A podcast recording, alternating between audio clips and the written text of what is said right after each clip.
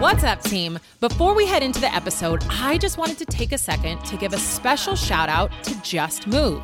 That is my online subscription platform. I have hundreds of workouts over on Just Move, anything from cardio, strength, mobility. We even have other coaches on there. You can do yoga, dance, and so much more. And right now, we have 50% off an annual membership. So, what are you waiting for? Head on over to justmove.com and let's get moving.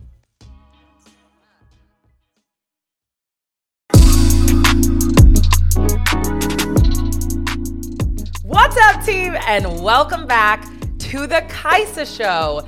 Team, I am so excited to just sit down and chat with you. I realize, Mike, I know I'm freestyling right now, but I realize how much I look forward to coming and just sitting down and having one, these conversations with you, of course, Mike, Mm-hmm. but then also just having these conversations with the team.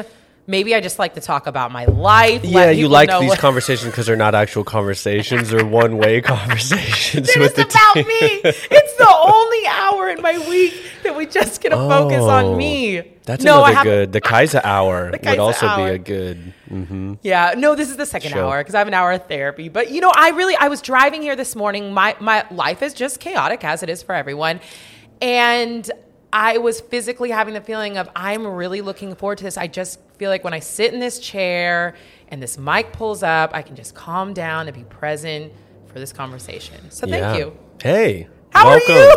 I'm good. How are you doing? You know, I'm all right. A shift. You know, Mercury is currently Oh. uh, approaching retrograde. Are you one of those? no, I'm not. I just like to look for excuses Yeah. when weird things are happening. Like, oh, that's what's going on. In fact, what I really want to do, I just want to learn zodiac signs, like when the dates are. So, so when someone go, I'm like, when's your birthday? And they're like, May 12th. I'm like, oh. That makes total sense. Classic Aquarius. Or Yeah. I don't think that's probably the right No, one. But I want to be able to do that because people always do that to me. Yeah. They're like, oh, you're the. Se- wow. Leo, totally. That's why we're friends. Yeah, no, but it's true. Okay, I grew up, I was laughing about Mercury in retrograde because I grew up, like, that is my mom. Like, Yeah. that explains everything. Your, you know, birth sign explains everything. I am a true Aquarius. You are a true Totally. Leo. Total Leo. Total Leo. he doesn't even know what that Always means, have been. Except he has a massive lion tatted on his true. thigh. So he It's is a Leo. I am a Leo. That's such a Leo move. That is You know, such a Leo. you're so annoying. You know who else is a Leo is boss, and he has that tatted on his thigh too. So Mm-hmm. We're all the Leos. same. Leo's in the house. Okay, well.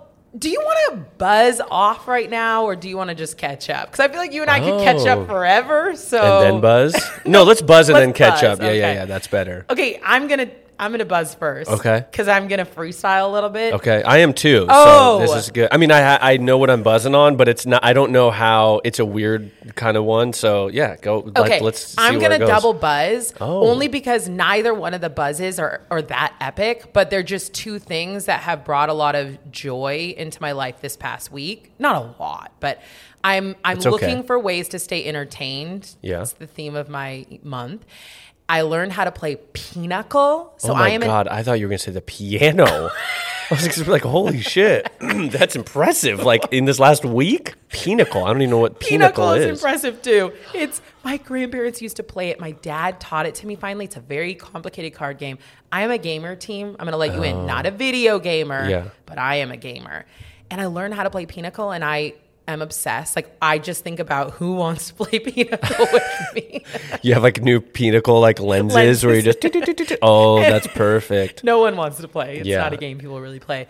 But Is it So- just with cards? Yeah, it's just a, it's a, it's a card game, but you have to have a pinochle deck, and it's kind of a complicated. It's a Hmm. it, it's a dual phase card game, and you're keeping points. So it's just it's really fun. It's not. dual phased? it means there's phase one in Pinochle, and you're gathering. It's very hard to explain, but you're gathering basically certain cards, and then that phase one ends, and then Mm. phase two starts, and then you compile all the points that you got from those two phases, and then you're trying to get to a thousand points. Got it. But it's sometimes with games, you know, because I'm such a gamer, sometimes with games, it's annoying if it's just the luck of a draw in game. You know, that kind of game is like, come on, you just got lucky. Yeah. You don't just get really lucky. In Pinochle, you have to think about what you're doing. So I really enjoy that. Okay. minor buzz.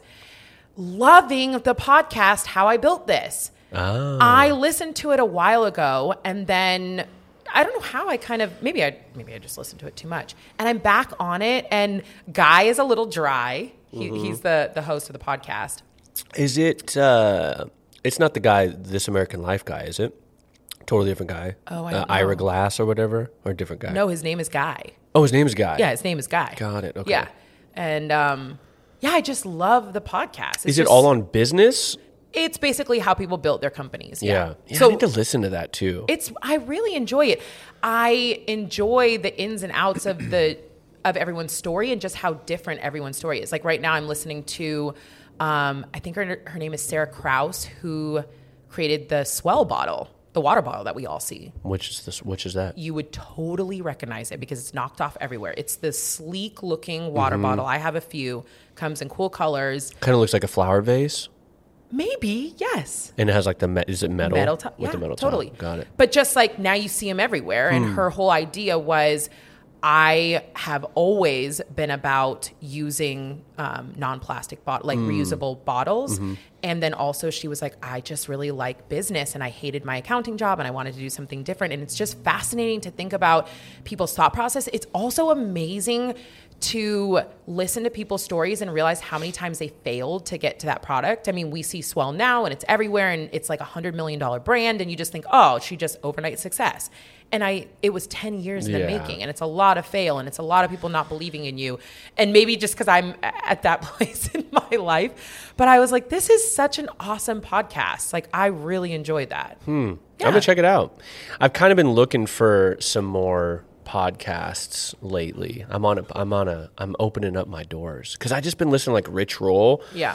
for a long time, many years, and his guests have been really good. But I feel like as of late, like I haven't, you know, the little, it's a little bit more hit or miss. So I started listening to Gabby Reece. Yeah. We're trying to put energy out there. Oh, we are. I didn't want to take that away from you, but yeah. just everyone, can we just pause for one second? Can everyone just take a breath? Can you all envision me Kaisa. sitting on the Gabby Reece show? Yeah, we're trying to get Kaisa on the Gabby Reece show. I think it's gonna happen. I feel pretty good about it. Okay, can I can I hijack your thing Yeah, right I now? haven't started Now that I'm. Mm-hmm. asking everyone to visualize for me. So yesterday, um, the Jordan brand announced a Peloton instructor as their new brand ambassador. Shout Wait, out to wait. Jess Sims. Wow, But Peloton is I- just pulling it out. I had a full FOMO moment.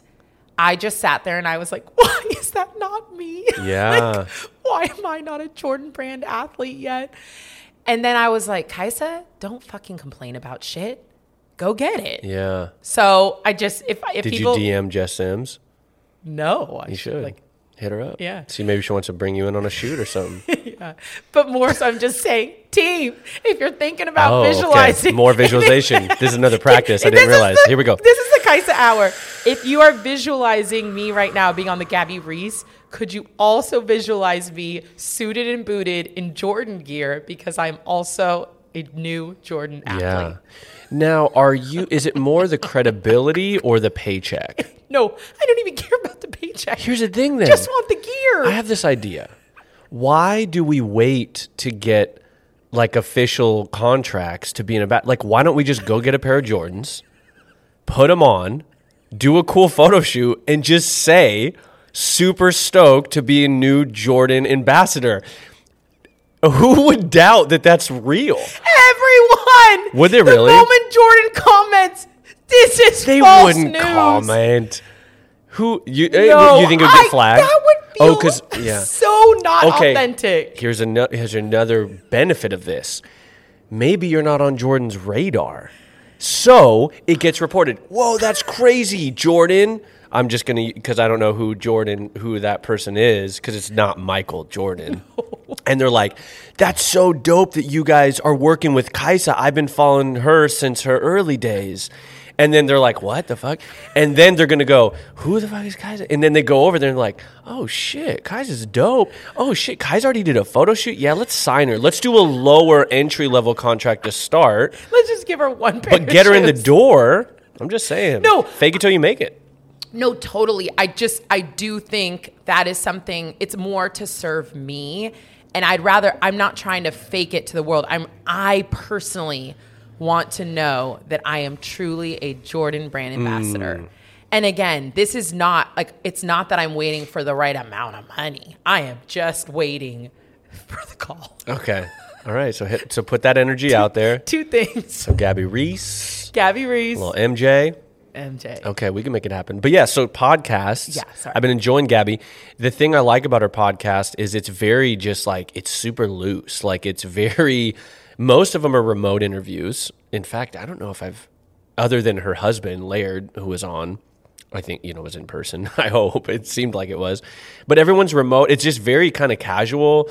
She's very direct in business and not like fluffy with like she's just very down to earth. You know, someone will go on this long diatribe on science and she'll go like, "So what you're basically saying is like we should like ice and breathe for at least like 3 days a week." Kind of like you kind of do this too. It's a good like let's bring it back to the people listening here who aren't scientists, Yeah. right? To what most of us can understand. Exactly. Yeah. So, anyways, I've been really liking her podcast. But then, other than that, I kind of like I search around, and it's hard to find. I don't know. I find it challenging. So, how I built this feels right up my alley. Yeah, and it's just also it's just kind of annoying to spend like ten plus minutes trying to find a podcast when Yeah. now I'm halfway to where I wanted to go. You know, because I listen to them when I'm driving. Totally. And there's no like trailers. You know, you can't like test the, like with a movie or a show. You're like, oh, this looks good. Like it's filmed well. Here we got another buzz. Yes. What's the third I buzz? have a bone to pick. Oh God. Are you a part of the team Whoa. that said Top Gun was epic? Yeah. Oh, You didn't like it. My gosh, I thought it was probably one of the worst movies I've ever seen. Wow. My dad and I, he was so excited to watch it. Now, granted, I hadn't seen the original Top Gun, so he had to fill me in on it. Oh but everyone was God. saying If like, you haven't filmed, no, okay. because I had my dad. My dad was a fan of the original Top Yeah. Gun. Did he not like it either? No, he thought it was he was so disappointed. We almost stopped it partway through, but we watched the whole thing. The only thing that was cool was the actual flight scenes. Yeah, the movie was amazing.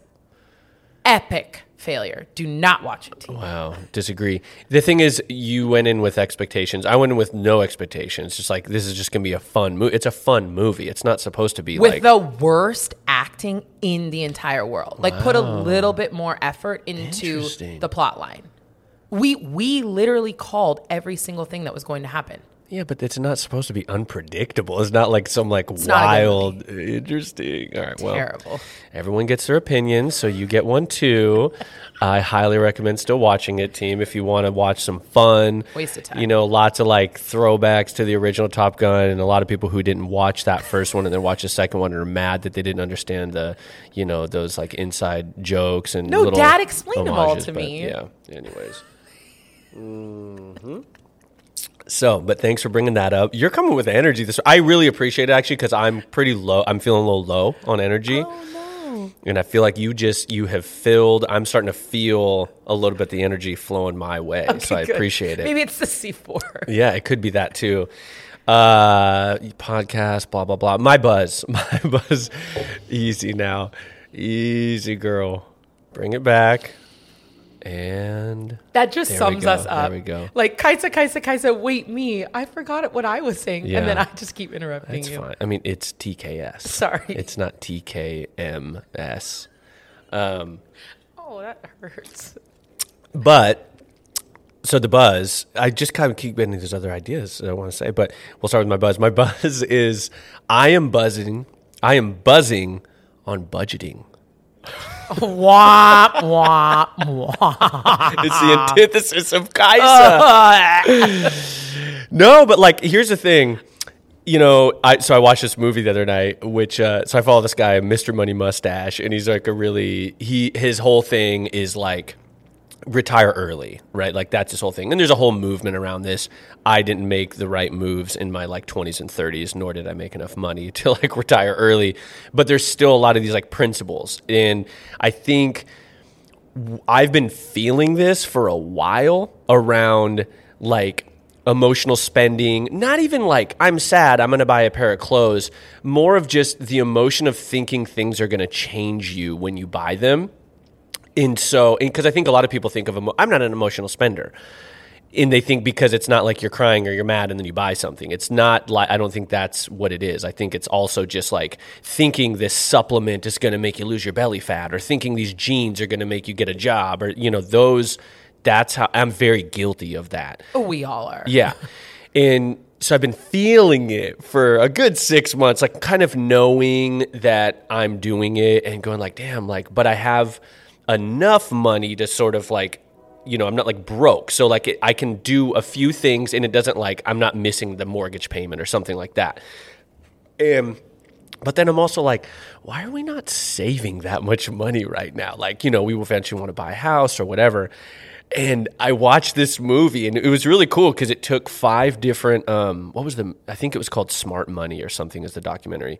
Uh, it's done pretty well, and I it's watch this. Yeah, it's interesting, and the reason why it's interesting is because they take five different people with five different like money managing gurus, for lack of a better term, and so one is an NFL player who's kind of struggling I forget what his name, Tay Dees or something like that. Anyways, he's like a cornerback and had all this promise and then went to the NFL and like got injured. Still has like a decent amount of money, but like not enough to sustain if he doesn't play football, for instance, right? So this guy's working with him to be like, okay, what do we need to do with your money so that if you don't play football anymore, you know, in a couple years, how are you going to make it? You know, because you what, what, else are you going to do? You know, like you're not going to go out and get some finance job or some other job like you didn't even finish college because you went straight to the NFL. So they have that, right? Then there's the person who makes like minimum wage, just paycheck to paycheck, doesn't have health care. There's a person for that. Then there's like the family of four where the wife is the uh, sole provider husband stay at home dad wife makes like 300 grand a year and but they are you telling us get, do, can we just have cliff notes? You're literally Oh, giving okay, us I'm giving too inside scoop. Yeah, There it is. There Okay, it was. I thought you were interested. I'm, my reading is off today. anyways, I got too excited. So I guess my buzz is more the movie. Uh, anyways, it goes into all these great Wait, details. uh, no, team. What? Only because what I want to know is less about the movie. We all know now. We wrote it down. We, we're gonna watch it. I want to know what you. I want to know your experience. What I pulled what you out? pulled from it. Yeah.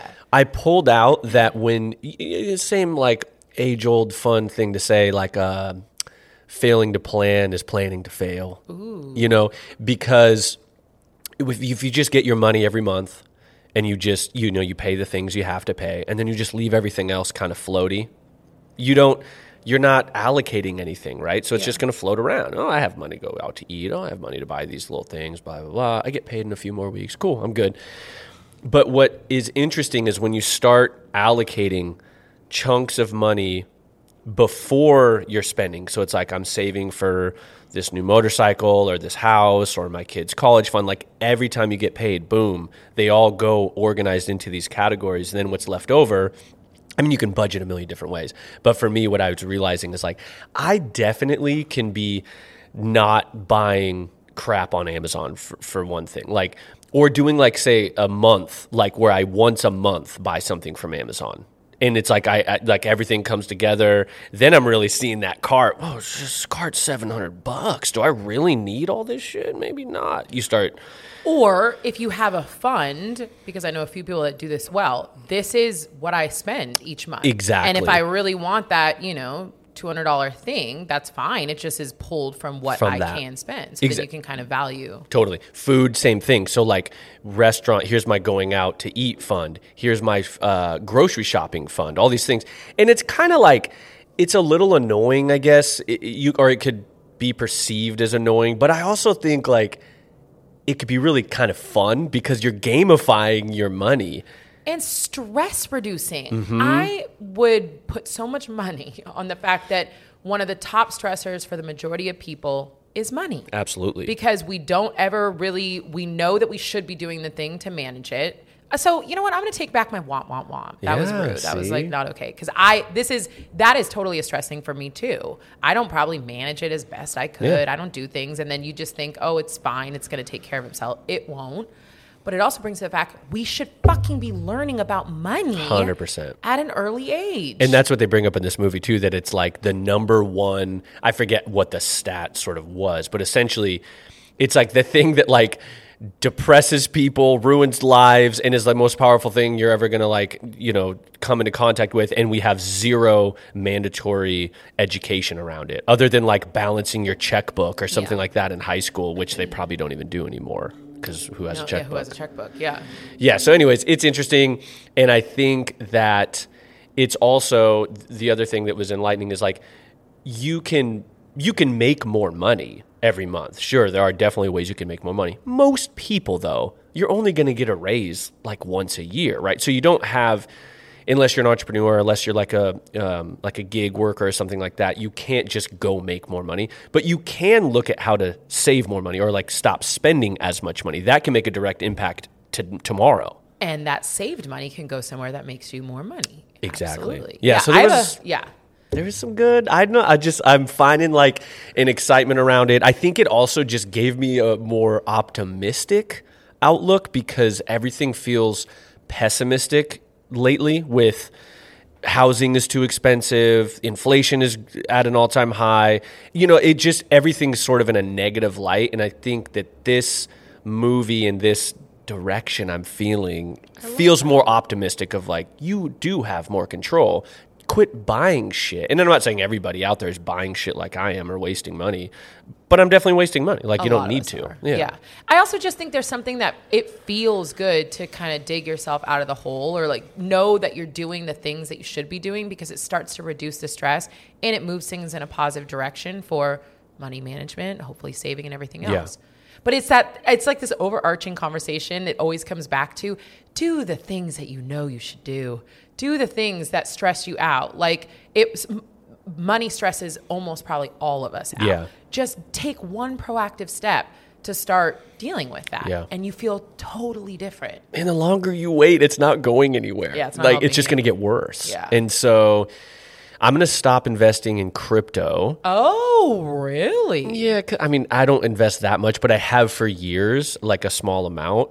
And it's, I mean, it's like for one, it's just crashing over and over, which is fine. Like I'm in for the long haul, but it's also way more volatile. Like I should be putting, if I'm going to be doing monthly investment, I should definitely be doing first in something that is more consistent, you know, and stable. Yeah. So there's like definitely some, we all want that quick hit of like, Lottery it's ticket. Everything. It's everything. Like change this thing about yourself or your situation tomorrow. And if it's if it takes longer than for tomorrow, eh, Yeah. just keep trying for those tomorrow hits. Yeah. For your whole life, and Yeah. you're probably never going to change. Totally. So- No, absolutely. And also, I think there's something to be said about living within your budget because we also always believe that more money makes you happier.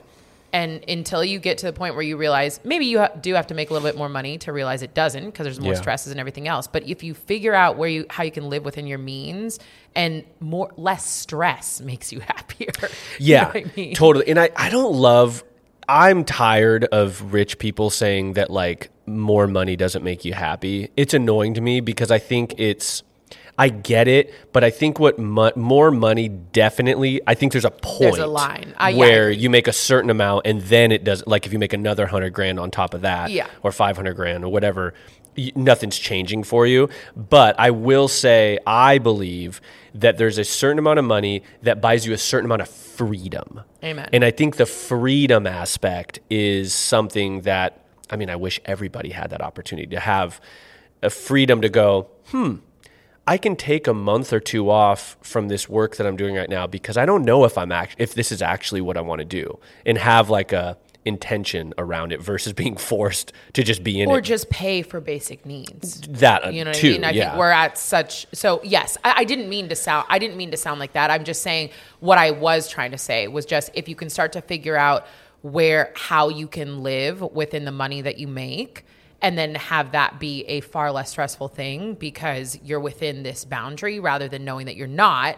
and that that's a constant stressor in your life to be overspending or anything else. But yes, money money is an issue. Most people don't make enough, and then it's very easy to say when you make enough to say, "Oh, it doesn't make you happier." No, Yeah. buying my house made me happier. Totally. Period. Yeah. Like, there's a yeah. new stress that is, or there's a another stress. and Yeah. yeah, What I was going to say is there's less stress around, say, finding it. And when you have a house, for instance, like you have leverage. Absolutely. You know, that's a huge thing. You and know? you have peace of mind knowing that you have a roof over. you. Yeah, absolutely. I did not. Yeah. I, no, and I, I wasn't saying you Yeah. were. I'm just there's. It's like you always hear on podcasts, like, well, I'll tell you right now. When I was making five million, I was. But that's because what you were doing, you weren't happy. Yeah. You were making more money. That might have been a happier piece. But what you were doing, you weren't happy. I get that, but it's just so easy. Everyone's like, "Oh, money doesn't matter." Eh, It, does it in this matter. country. It It definitely matters. Yeah, because you don't have any fucking social support for anything. You know, Yeah. like healthcare, anything. Yeah. Anyways, No, amen. That's true though. that's fucked up. Whoa, right. bird walk. Buzz. We should have a money person on the podcast. uh, you that know would what? be that would be money. That would be money. Do you know any? I think the thing is, is you have to figure out it, because it just can't be anybody. They have to be able to talk about it in like a style that I understand. But There's I would lot of money- imagine. Don't you think most would because they're talking to people that they have to convince people to put. I their, have yeah, a money person in my mind that wouldn't. That wouldn't. Okay, No. okay. So I, not most would. Yeah, we should look into that. That'd be fun. Team, if you want to hear somebody on the podcast talk about money, I think it'd be so helpful for like trainers thinking It, around oh, it would like be so helpful. Yeah. Yeah. Yeah. very cool. Okay. Okay. it out there. Uh, shout out to we, you know, the Luca uh, mobility. Wait, was recovery episodes Oh, yeah. that we filmed. Yeah. I just wanted to give a shout out to you. I really felt like the training wheels came off and you just you glided on your own. I didn't have to like say anything. Really? You were just keeping. You had your notes. I feel like your host capabilities really got professional. cry. You kept Luca in line. Luca worked with you. You guys both met in the middle. I feel like we had really good conversation. I think there was a lot of takeaways. Wow. Yeah, so I hope, you know, Team, Mike doesn't give out compliments, so this is a major moment. Let me just sip my. I definitely give out compliments, but to people No, who not unless you mean them. Yeah, Yeah. yeah, yeah. yeah. You're not like, oh, yay. No, you know, I lose it. People don't even care about my compliments, compliments anymore. Because I'm like, just like, yay. Yeah. Well, and then I know once they leave the room, then you're like, Jesus, finally. That is not true. I'm mainly talking about my compliments to you. Oh yeah, so I wouldn't hear that part. What the curtain shuts. Jesus, finally he's out of here. No, that's not true. But All thank right. you. I really appreciate that. I, that I'm. If you have not listened to that episode, team, high or episodes, it's a it's a two part. I took away so much great info. Yeah. Speaking of, we both walked away with one thing that we were doing. Let me think about the one thing. You Mine was doing. cool down. Cool and I down. cooled down on. I don't even know what day today is. Thursday. I cooled down. I think I worked out on Tuesday, and I almost walked out of the garage, and then I go, I gotta do my five minute cool down. I just did like a pigeon stretch Yeah. on, you know, just Yeah. for both hips. That was kind of it. Yeah. But I did it for five minutes. Just let myself It's the intention. the breath go down. The, the I was trying to re uh, get Calibrate? No, my what was reach my homeostasis is what Luca liked to say. Yeah. Threw a lot of fun words out there. He Mito- did. Mitochondria. I remember that one.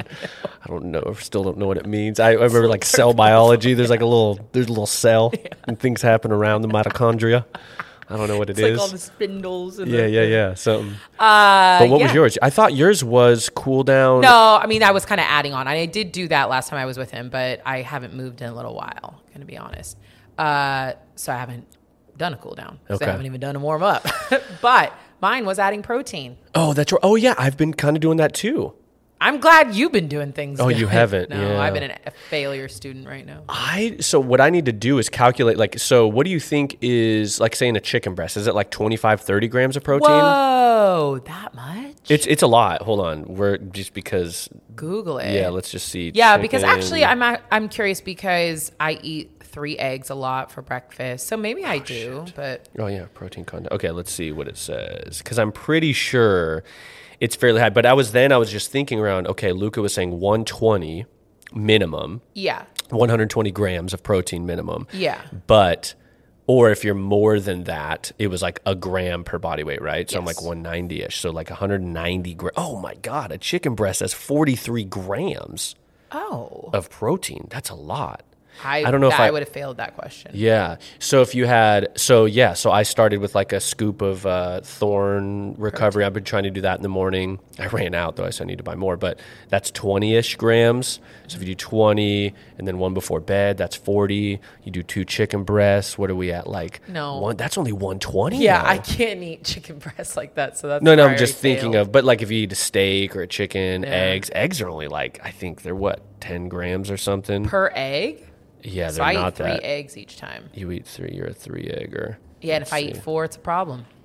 I'm just a three egg person. Oh, that's right. Wait, I thought you couldn't eat eggs. No, if I eat four eggs, I'm not kidding you. This is how fragile she is. If I eat four eggs, It's massive game problem. over. Yeah, Three eggs, not a you're problem. in good shape. But like egg salad sandwiches are my favorite thing. So sometimes I will, you know, I could eat egg salad, sam- sa- how egg do you salad sandwich. know that there's not? Well, I learned a lesson. I used to make a bunch of egg salad.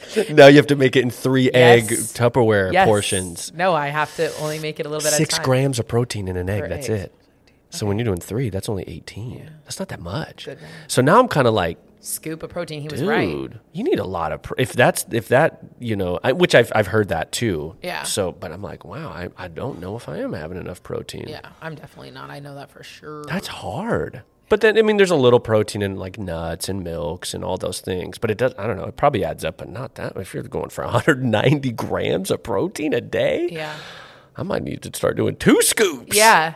I do a scoop and a half of the Thorne when Scoop I do and a half. Yeah. Okay. And you know what's really good? Pro tip: I put iced coffee in it now. Oh, that's bomb. Yeah. It's and a little bit of cream and just ice and shake that bad boy up. yeah, that sounds good. Um, Okay, Cool. where are we going today? God, this Since the show is basically just a what's cruising. buzzing show. yeah. Well, I was just, you know, here we are. It's September, guys. I think when this goes out, it'll be end of September because we're a few weeks ahead. Yeah. But what? Do you, how are you feeling? How are you feeling about like end of? I know you're kind of in this like the the end of summer is not timed great with all the things that are going on in your life. no, I also just don't like this time This of year. time, yeah. I basically only like the summer, and then I like towards the end of the spring because it's leading to the summer. Okay, so you're definitely a summer girl. Oh, I'm Yeah. summer.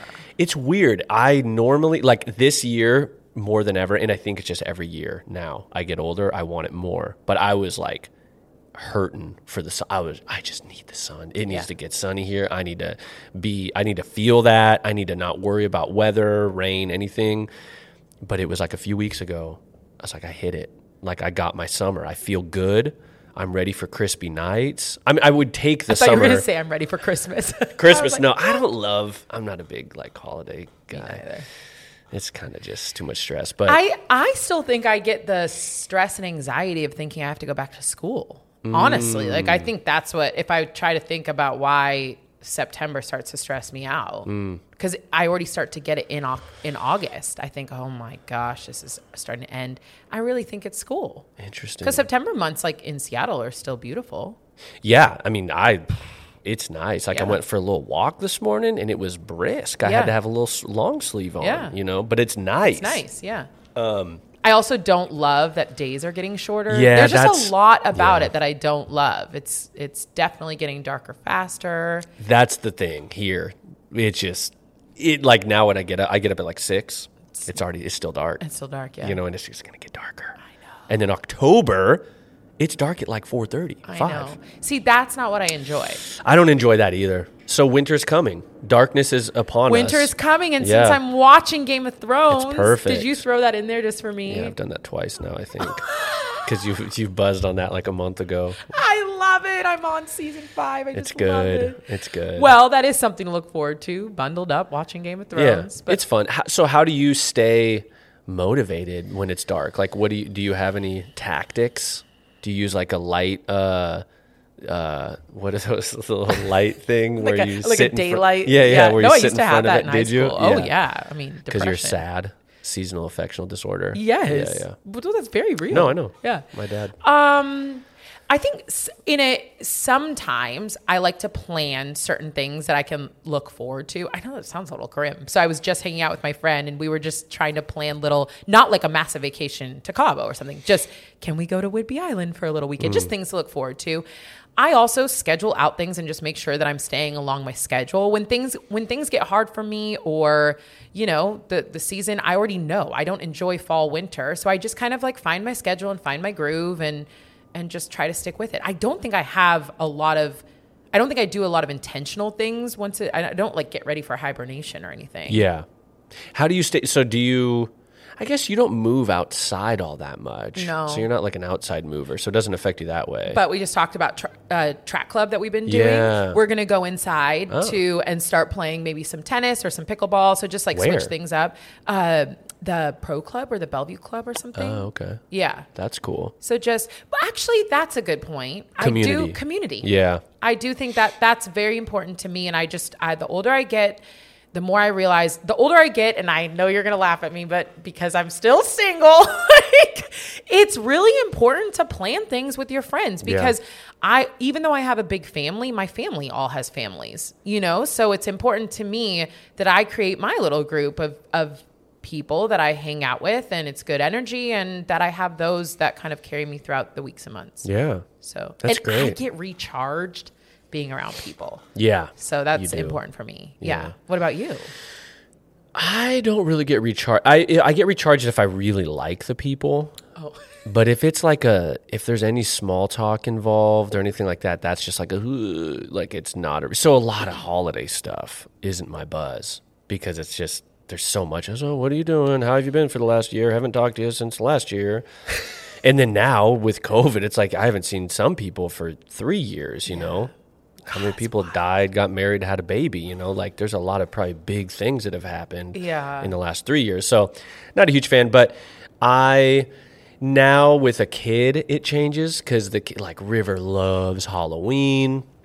He loves Christmas. He lo- like so that's kind of fun. It allows does me bring to joy. Yeah, and I just see do. him excited about it. Yeah, that's fun. When the kids, when the girls, like my nieces, get dressed up or they're excited about presents, or then it brings me joy for Christmas to go shopping. For, Exactly. Like, yeah. Okay. So there's that part. We just got a well, we did, we bought it, but we don't have it yet. A Peloton tread. Oh, I can't wait Yeah. So that's gonna be nice because we did do a lot of like walking and running and being outside this year. And you know, when it's super cold and dark and, and wet in the morning, I'm probably not gonna go do like a mile or two walk. No. So hopping on the tread for a half hour, hour, and Are just you and Priya moving. gonna have to like rock paper scissors? No, because we have the bike, so it's like whoever you know. If you wanna, if you want, if you you just switch, you know, be on the bike, do a little low impact pedal. Nice. Yeah, Yeah. it's good. I, we use the we use the bike still all the time. You know, so we're like an at home. I'm thinking about getting a sauna.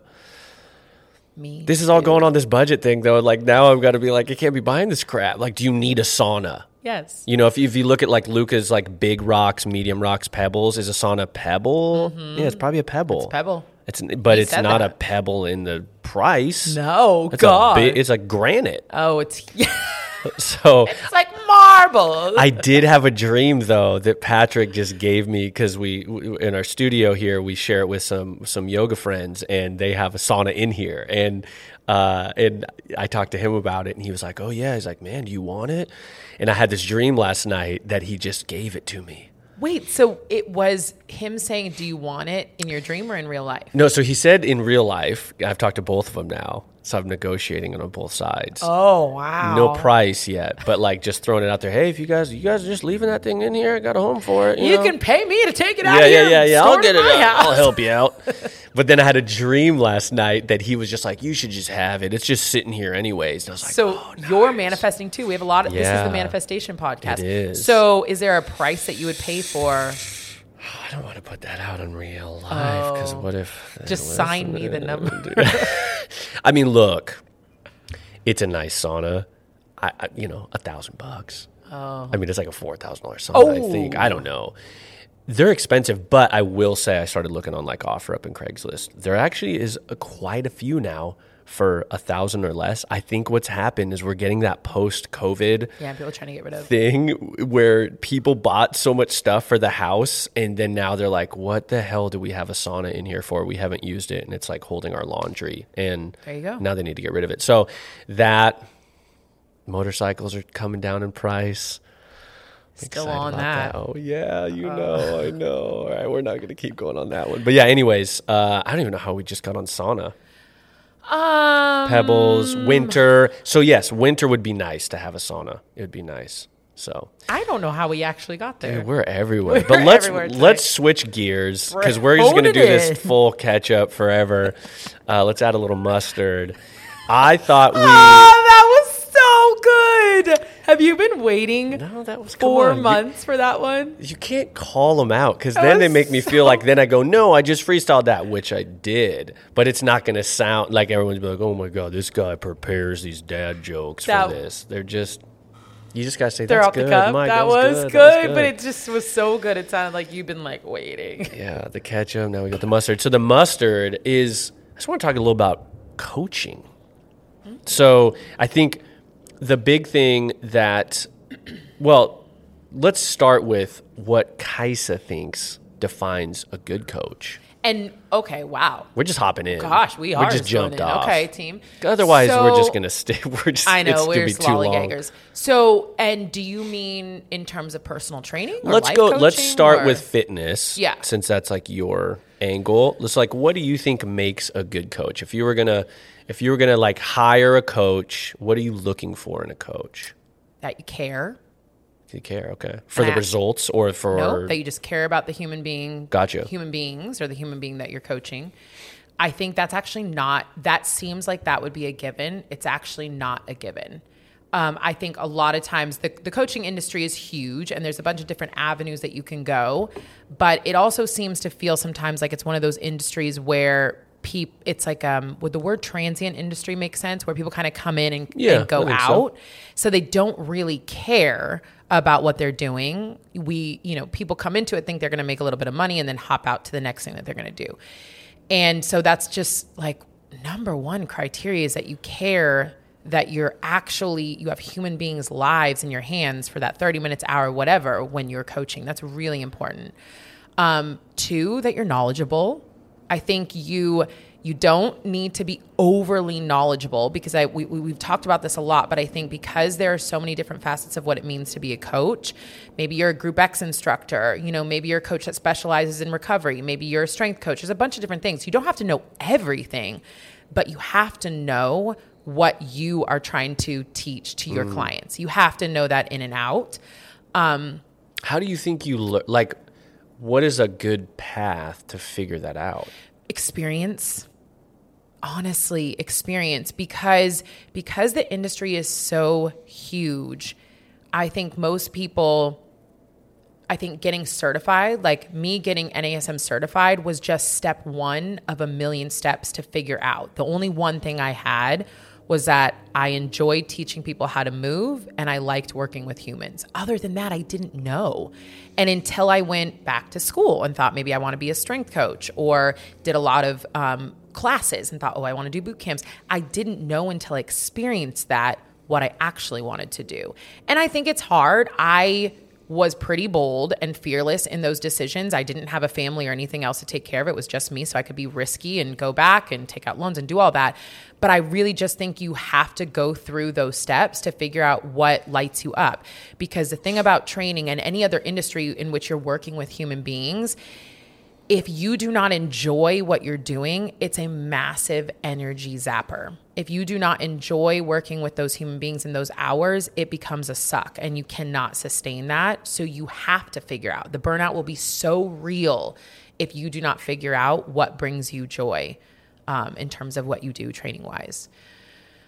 I think the other thing, and this is kind of a broader one, I think you have to be willing to do some deep work on yourself because as a trainer, you have to understand that that time you spend with the client is really about them and you can't bring your own shit mm. into that. And so, and I just, I think for me, I was fortunate to realize at a young age, even though I had a lot of my shit, I really respected that the time I was spending with my clients was solely their time. One, it was absolutely unacceptable in my gym that I was in to have a phone anywhere on the floor. Like now when I see that, it's so mm. cringy to me. And I understand that, you know, trainers could say, oh, I'm just filming them or this and that. But that was absolutely unacceptable. I was not doing anything other than spending time with those those clients. That's good. And I think now we just don't respect clients' times and they also don't know what they deserve, so they don't demand that. But just being in this industry now and watching how people operate, that's a rarity that someone spends that sole hour or whatever with you and, and attention spent on you.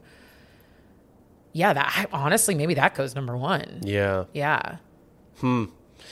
That's good. Yeah. I mean, I think, yeah, don't be scanning Instagram while you're supposed to be watching my form, but I bet that happens all Oh, it's the in- time. in every single gym with every it's just it is culturally like acceptable Yeah. now and i think thank goodness for where i grew up as a trainer it was absolutely not okay Yeah. we didn't have social media at the time but there was not a single phone on the floor there was no you were not talking really to other trainers unless i was saying hey mo like can i use that space like we were not i was fully engaged Yeah. in my client at that time How do you think it differs from online coach versus in person coach?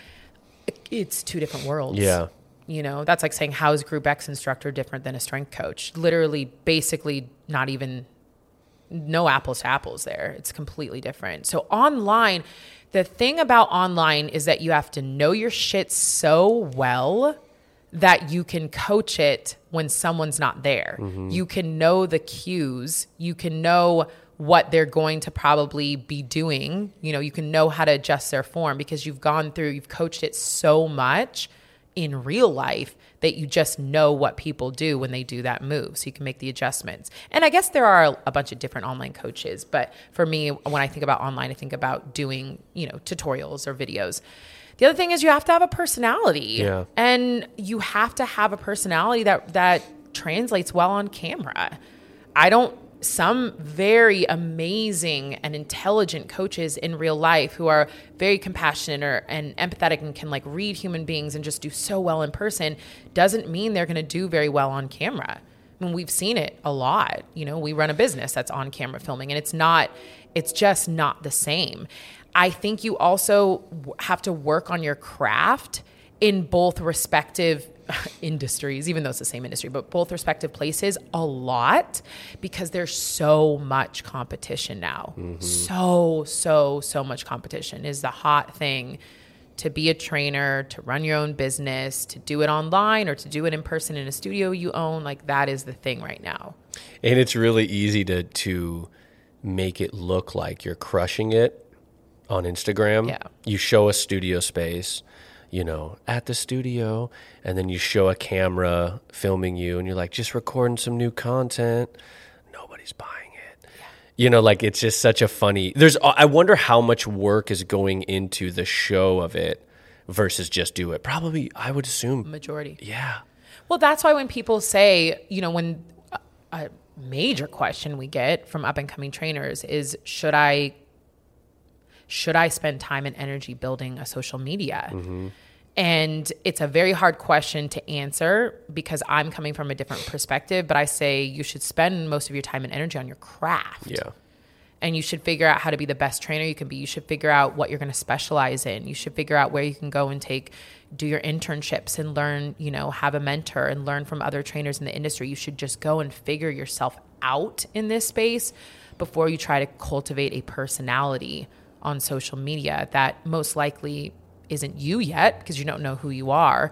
And then also, people can read through the bullshit. Mm. So at some point in time, it's smoke and mirrors. You've spent all that time, energy, and money building that up for what? It's not fucking easy to sell online. Okay, let me just burst that bubble. Yeah. I have a million followers on social media on Instagram. I have a million and a half on Facebook. It is fucking hard work. That's the misconception is that oh, you just have that. You can put anything out you want and and, and it just it. sells. No, Yeah. it doesn't. Yeah. There's so much competition. You know, those social media, Facebook, they want you to pay for advertisement Mm-hmm. now. They hold shit back.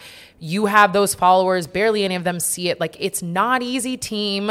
so I That is that is so important for people to hear, I think, because I I would assume anybody listening would feel if they got a million followers, life would be totally different. And it's, not. It's still not easy at all. The grind is way real. Oh, it's I, it's way harder, mm-hmm. way harder. And maybe if you had a million on a different platform, but I'm just saying Sure. Facebook and you know probably even TikTok and Instagram right now. Those are saturated platforms. They're controlled. Well, TikTok's not controlled by Facebook, but they watch what you do. You put a little money to an advertisement. Now they know you pay for shit. Like Yeah. it's very, it's a controlled environment that leads to not a lot of success. And I think, and I don't want to deter you because I think they're just still amazing and you can build your brand and you can do that. And You can learn a lot about yourself when you're forced to kind of create on social and figure out what makes you tick. But again, that's not the golden ticket. The golden ticket isn't to work five years to get a million followers and then everything works. Like that's just not it at all. Yeah. Yeah. How much do you feel like humility or yeah, we'll just ask that question. Like humility plays in with coaching. I mean, I think I think humility is everything like in real life as well. So in coaching, absolutely.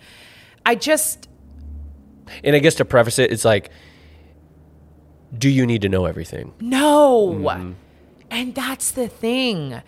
Like I genuinely I can only come from my experience, but I blossomed as a trainer when I just honed in on what I thought I was good at, what I knew I was good at, and then let go of the rest. And I don't mean let go like I never went to conferences again or anything else, but I just started to really put energy into what I was good at. And I knew because I was training mainly women at the time, those middle aged women really enjoyed my cheerleading, loud, you know, positive spirit. They enjoyed that the entire hour they were there with me, that I was asking the questions that I remembered about their life, that I was like supportive.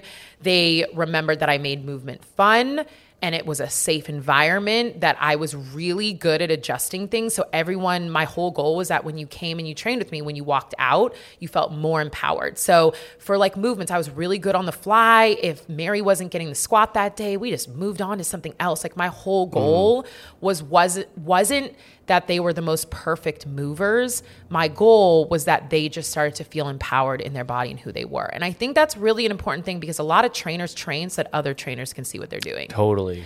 A lot of trainers forget that it's really about your client and what your client's going through in that time and what your client needs. And it's not about what other people are thinking of you. It's not about am I doing the coolest thing? And I really had to let go of that. I I remember thinking, "Oh my gosh, like I was in an environment at Zoom where we had some badass trainers and I was always thinking like they're going to be looking at me and like Oh my gosh, Mary's knee is caving in right now. They're going to think I'm not mm. correcting and I'm not knowing. And then I just had to be like, you know what? This isn't about them. This is about Mary and I. And I've already given her three corrections right now. And I know she's not hurting herself. And I'm just going to let her do this because you know what? She's going to walk out of here so much more confident if I don't keep beating it over that she's doing it wrong. Yeah. And I'm not adding weight to it. I'm not putting in her in danger. And that's when I started to be like, okay, all right, here's my groove. And when you're in that space, I know it sounds corny, but like when you're in a space of being like, I am comfortable and confident in who I am, when you get to like have that energy out there, you're giving that energy to them as well. And I think that's an important thing that trainers often forget is whatever space you're in, like your clients pick up on that as well. And like, don't make that a toxic space, you know, make that a positive space, make it a space that's all about them. And also, sorry, I'm going on a tangent. Where do people get an hour within their day or their week that is solely dedicated to them? Besides possibly therapy, and maybe if you have a partner that really loves to know what you're doing, so every day when you come home, they sit down for an hour and ask. It's so rare, but it is life changing. It is so transformational that someone gets an hour a week or several times a week that someone else, aka the trainer, just cares about them, remembers what they're going through, almost like parents them in that moment. And I know it's life changing because I saw the changes in all of the women I was training, and I feel the changes in terms of when I get coached. So Yeah.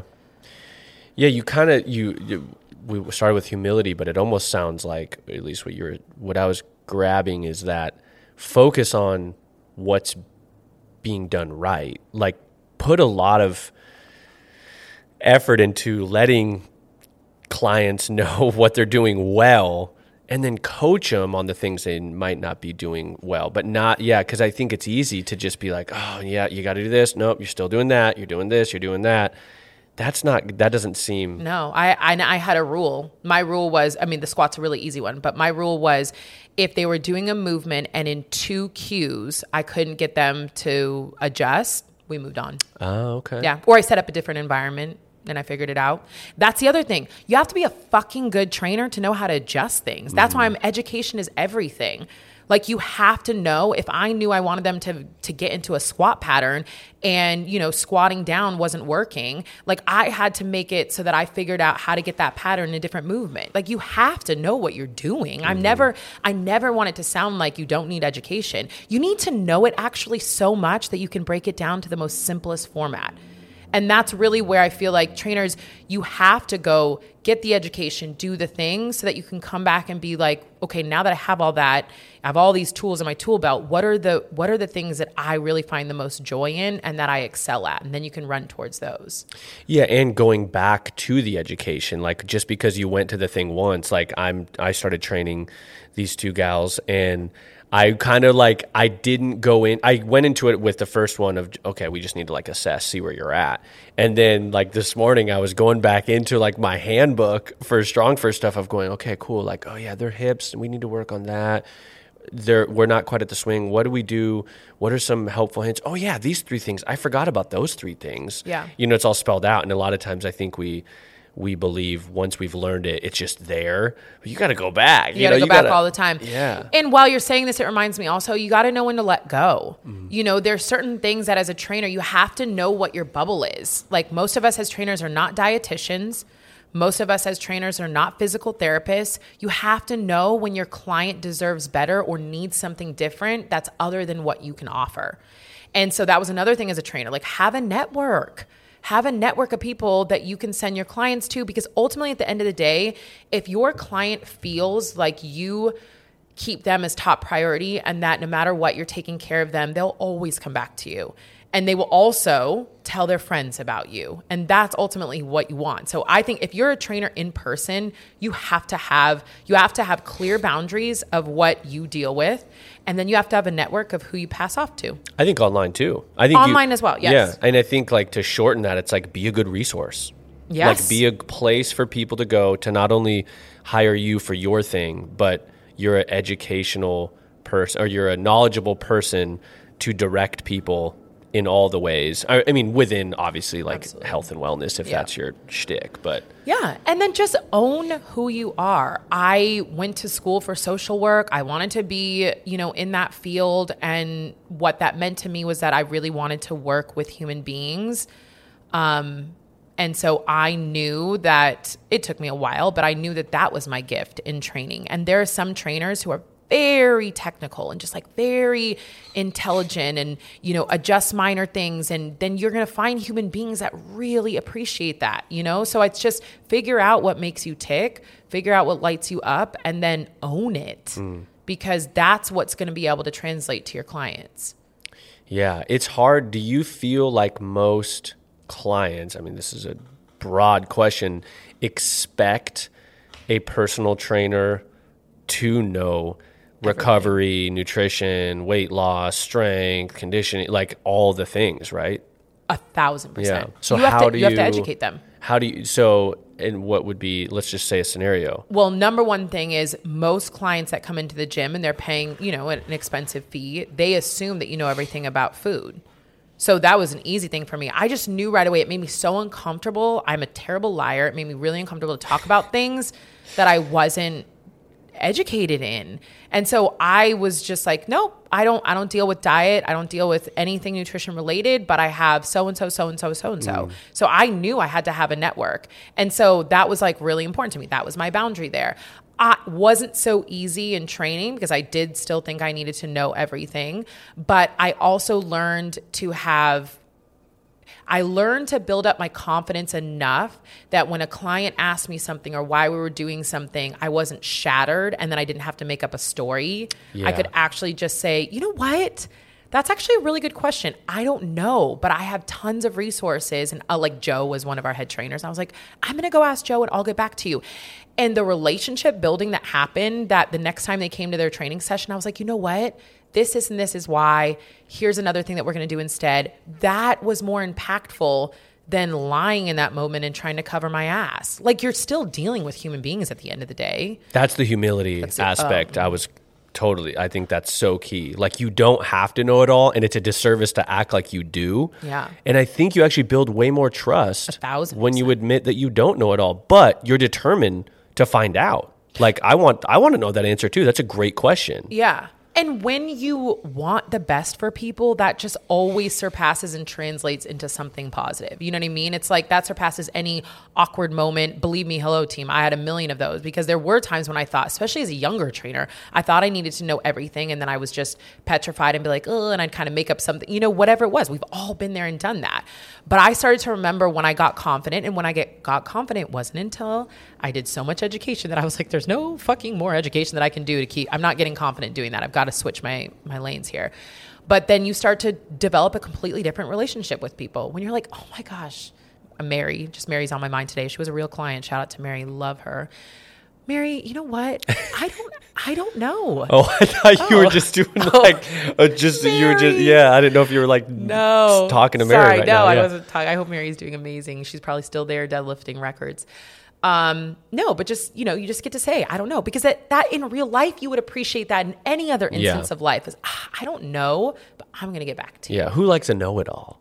Nobody likes a know it all. Yeah. Because you know and know it there is no way to know it all. Yeah. And it comes off as like you're you don't know. Yeah. And you're trying to cover it up to act like you do know. Yeah. Which then dissolves any trust. Yeah. It's just not a good It's not a good Yeah. situation. So trainers, you don't have to know everything, but you also have to, it's going to be some awkward moments. You have to educate your clients that you don't know everything Mm. because they do. There's this false you know representation that a trainer is also your dietitian, your Yeah. therapist, your PT, all these things. No, you're not a physical therapist. Like your parameters are here. Mm-hmm. You shouldn't be diagnosing anything. You know, like you haven't done any scans, you haven't done any tests, like you're not qualified for that. Don't do that. Yeah. Yeah. Totally. Yeah, I find it overwhelming with kind of like there's so many different avenues in fitness now. I mean, there's so many. And even like um FRC, I believe. What's the like the FRS? FRS and like the um the Kinstretch and all that stuff. That now looks as if it's its own practice. It is. You know, and then I'm like, whoa. People go to Hunter just to do that. yeah. Shout out to Hunter Fitness. How often are you doing that? You know, how do you add that into the training? I mean, it, it's like it's almost gets to the point where okay, look, what are you trying to do? are you trying to move for a few days a week because you you want to start moving and feeling a little bit better in your body? We can do that.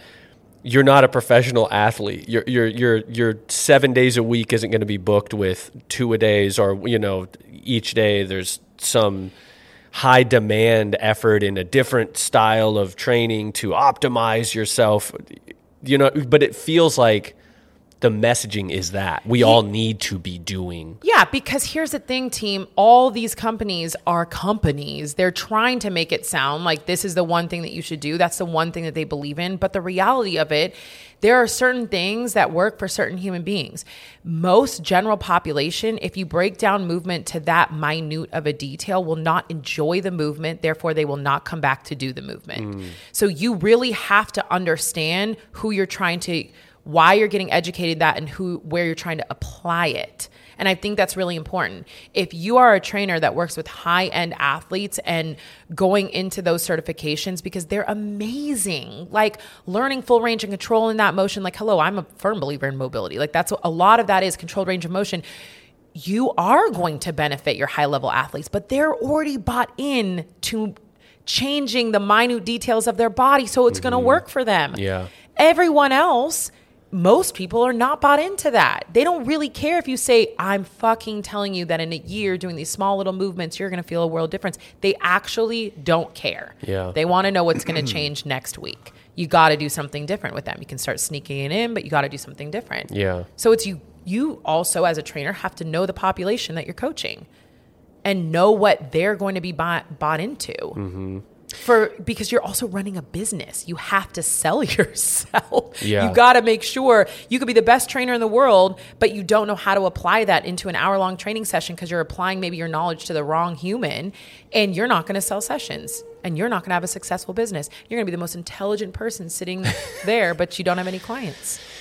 Yeah, that's like the art field too. Is like you can be the best of the best, but if people don't buy your shit because it's like not out there or you're not, you know, like it doesn't exist. Or maybe you just enjoy education and then you train other trainers. Yeah. Or you become a writer. Or like, you know, there's a lot of other things that you Mm-hmm. can do, but just this is why I say it's really important for you to start figuring out who you are. Yeah. And what makes you tick rather than trying to allow everything to define you. Because you have to know ultimately to be connected enough with yourself that you know this is what works for me. This is why I enjoy training. You could train a handful of different populations, but you have to kind of know that when I went back to school and I started training athletes, it was abundantly clear to me that that environment was not something that I enjoyed and it made it even more clear that what I did enjoy was general population. Yeah. And by knowing that, it's just you can run that Change through your filter all the time. All the time. I probably don't need to go to like 10 more seminars. I probably just need to go coach more. Or I probably need to work on my self confidence. I need to go Mm-hmm. actually to therapy because why am I so not confident? Why am I so qualified and not confident? Yeah. I mean, that's something that I'm dealing with right now in a different aspect aspect of my life that says more about me than any certification, you know, that I get could help me with. And so that's the thing about training. We, we're in one of these industries where you constantly have to look in the mirror and self reflect. And if you don't, it ain't good. Yeah. Like you're in front of people 24 7. Don't bring your shit to them.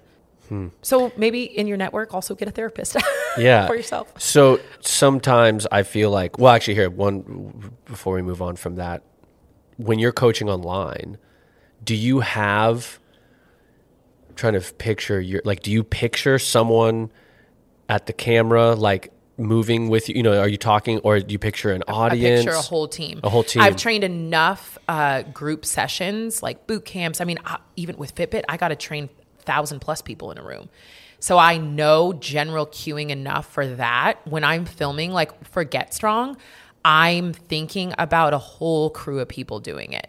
So I'm thinking of a wide range of people and some general cueings and like what we need. And I'm also pulling the motivation from there. I am the most hyped in a group class Got like it. that. Okay. And so that's the energy that I want to bring to those workouts, those Mm-hmm. online workouts. That's cool. Do you, and then, so do you kind of like, do you, when you're teaching, are you like, okay, I see that person over there. I'm going to cue to that person. And, or is it just more of like feeling the group energy and knowing, That's a good question. I okay, I'm gonna have to pull back. I don't think of individual people when I'm coaching, um, because I have because it's set up that I'm actually doing the, the class with people, I'm experiencing the movements, so I already know what things are feeling like. So I can I can hone in on that and I can relate to where people are at. I also have taught for so many years in person that I know on a squat there's a few reminders that people need. You know, when I, I know on a press there's a few reminders. I also have spent so many years testing cues. That's the other thing. Like one of the best things that Pete ever said to me, the head guy at Zoom, was it is your fucking job to learn how to speak a thousand different languages. Totally. If you say wear your knees, you know, and or get your knees out and it doesn't work for somebody to align their knees, it's your job to say it in a different way. Mm-hmm. And having to build up that vocabulary helps so much for online coaching because let's say it's a, a set of let's say it's four sets. I I want them to do the same adjustment and in each set I say it differently. So by the time that you get there you've had Yeah. you've made that adjustment. I've said it slightly differently. yeah, that's a good point too. Yeah. Which I think that can come from taking classes too, Mm-hmm. like seeing what other people are saying, get your language. Like you don't have to come up with it all your on your own. There's no, No. there's no trademarks on how to cue a squat. Like find out how how do other people cue squats? Um, actually, so this is a great point. If you are an online coach, I take online classes a lot. Like I'll go through them because I study what what I enjoyed in that moment, what helped me, where the coach was at, what they said, what I didn't like, um, how they cued things. Like I'm studying my craft. That is very important. Like you definitely have to have, you got to check your ego a lot. And, and honestly, I think that's a really important lesson for me too. It'd be easy to say like, oh, I have a, I'm, you know, I'm the head of Just Move. I have a big platform. There, I'm good enough. Like, no, that's not. That's a constant thing for me of like, I want to be an expert student. I want to continuously be getting better. When people, when I ask a lot of my family and friends to do the workouts, I'm not saying don't. I don't need the credit. You don't need to like pat me on the back. I actually need like one or two pieces of feedback back from how you could adjust things. Yeah, like what's not working. What's not working. Mm-hmm. Know that you can constantly get better because ultimately at the end of the day, my goal is for people to have the best experience when they're moving with me rather than for me to just feel like I'm you know, a good coach. Yeah, which then brings it back to that humility. Like you're Mm. you're staying open to not being a know-it-all. Like you're not Yeah. filming a class and being like, "Cool, that's it," and I don't want any feedback. Like it is what it is. It's great. Like you're answering voicemails and DMs oh, and Oh, yeah. emails around questions that you know are coming up around whether it's Get Strong or whatever program, and being like, "Oh shit, great point. Didn't Yeah. think of that. Let, maybe we can change that. Maybe I can clarify that." Literally, that happened yesterday. Yeah. Like people are DMing me, and now if you DM me, which I love, normally I write back, and now I realize I can audio text you back. So don't be creeped Which out. your team. favorite thing. It's my favorite. and now, but like that happens on Instagram, so now I can just audio text and I can chat with you all. Um, so I was chatting with someone that was doing the program, and I was asking her her feedback and her experience, and she gave me a few pointers, and I was like, "This is amazing," and those are noted. And then when I go back to teach a class, I remember what she said, and then I make those adjustments. Ultimately, at the end of the day, I don't mean this to sound like crazy, but like I'm a vessel for people to have the best experience, and it's not about me. Like that's really not. I'm not there so that I can get the glory of what's happening. At the end of the day, I want those people that are taking the classes or that I'm training with to have the best experience they possibly can and to walk away from that session and say, I actually feel better about myself or like, oh, that felt good in my body. I don't want you to walk away and feel like shit. And so, and I've learned that over years and years and years. And I guess humility is a word, but you have to know that you always have something to learn in this industry. You always have a way to get better. Yeah. I like humility because everyone wants to say vulnerability. And when so anybody says yeah. vulnerability, they just want to get all emotional. And I don't think humility has to be emotional. Humility is just admitting that you don't know. Like you're, I mean, I don't know the real definition, but like to me, it's just, it's letting a guard down of that you know everything. Like you're willing to say, I was wrong, I had it wrong, I'm open to change.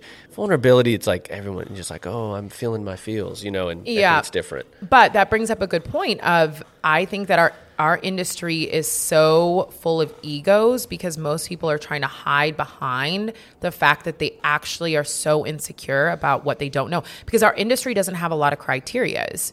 You can get certified. I didn't have to go. I have a degree in social work. I mean i went back and got my master's in sports performance but i had a degree in social work and then i was qualified after i passed a test from reading a book to coach individuals. Yeah. That is nerve wracking. The only way you get through that is if you build some type of ego. But as you're building that ego and then you're practicing and you're getting better at your training, you got to start lowering that. You got to know that you don't know everything and that's okay.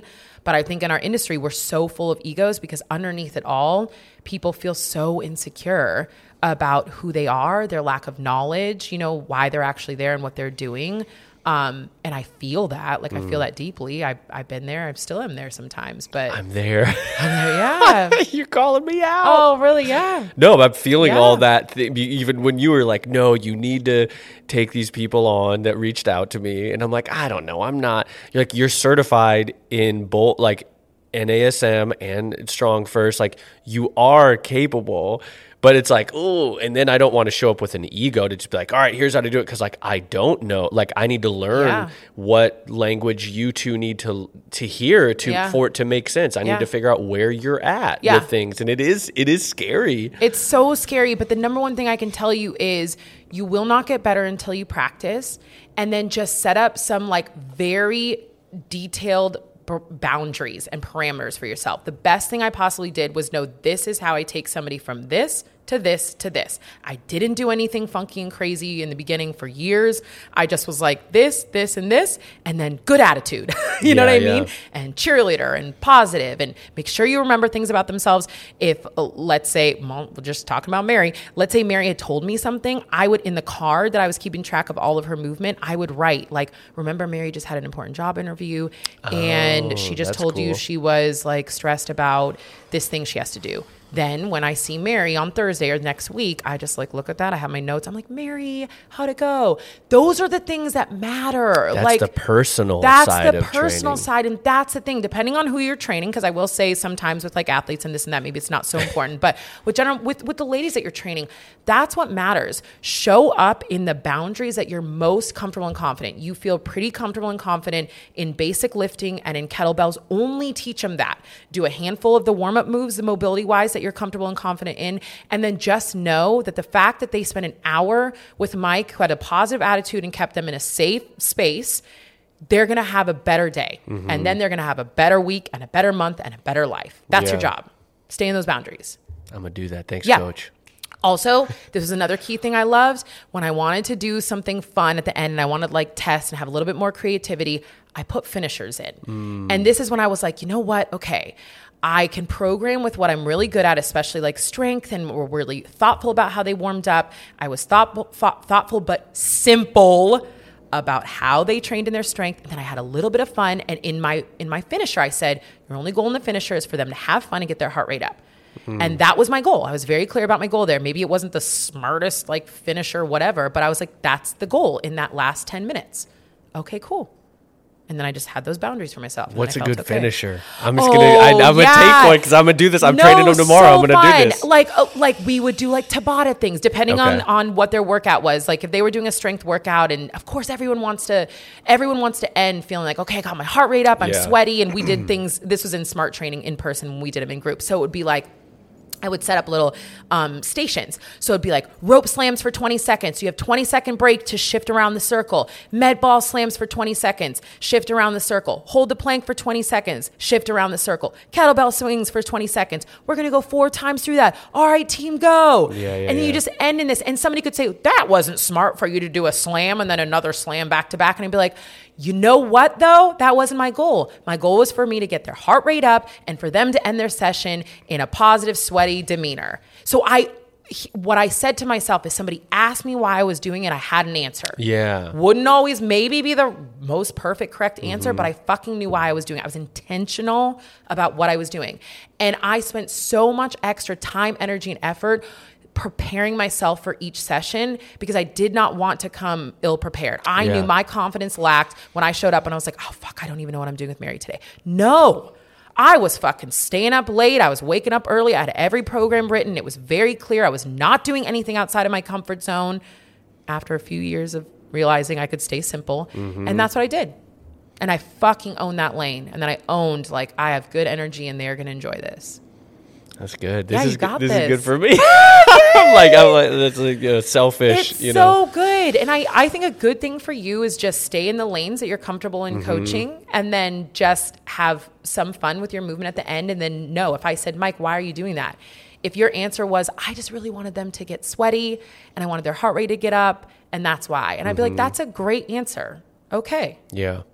awesome. Fun. I'm gonna add a finisher. do it. It's it, it's just there's this mental thing that goes along when someone's like, okay, like they'll do all the more uh, important, sometimes basic work if they know that the last part of their workout they always get this thing and then they get a leave on that like endorphin high and yeah, That's fun. yeah.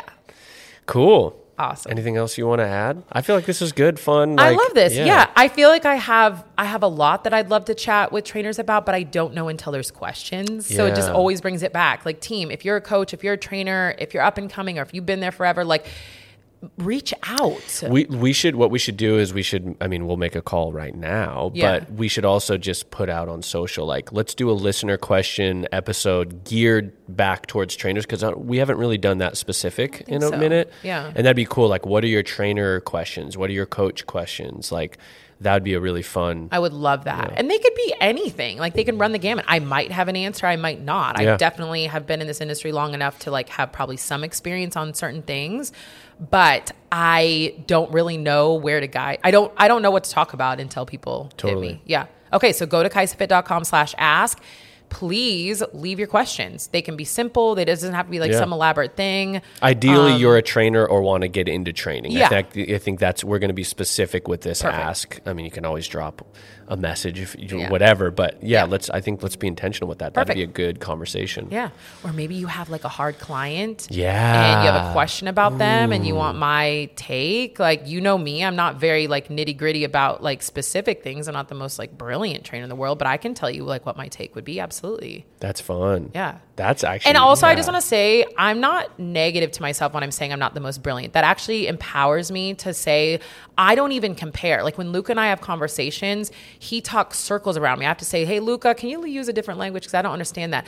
I'm actually empowered in knowing that that is not my strong suit. Mm-hmm. So I think it's okay, team. Like you can own, you've done enough work, or hopefully you have, to own then what, what your best lanes are. Hundred percent. I'm Yeah. like that with film stuff. Like I am not the technical. Like if I show up on a set that's like a big set, I'm not the guy taking like ratios and numbers and con- like all these things. That's just not me. Like I like working with people and I like moving a camera. You And know you that's create beautiful work because you own that. And that's yeah. what you, You, do. lean into that, and and it's easy for me to go like, oh, you know what? It's kind of embarrassing, but I don't know a lot of that stuff. But it's like then I don't have to act like I do, and then they're giving me a job that I can't do because Yeah. I'm not fucking qualified thousand for it. percent. Yeah. So don't, yeah, don't like act like you know recovery if you don't know recovery. No. And if you keep seeing that as a theme that people want, go take Sure. some courses. Yeah. In the meantime, send them to Kaisa Just to do some mobility. I love that. Good one. All right. All right. Mike, that was all over the place, but I. I needed this. I feel like with everything going on, these are, you know, we keep saying it, these are like my little therapy sessions. This brings a little light to my day. So thank you. Happy to help. that. Yeah. All right, team. Thank you so much for tuning in. Remember, if you have a question, if you are a trainer, you are a coach, you have any questions, please go to kaisafit.com slash ask. All right. Thanks for joining us here today. We'll see you back on the Kaisa Show very soon. Adios.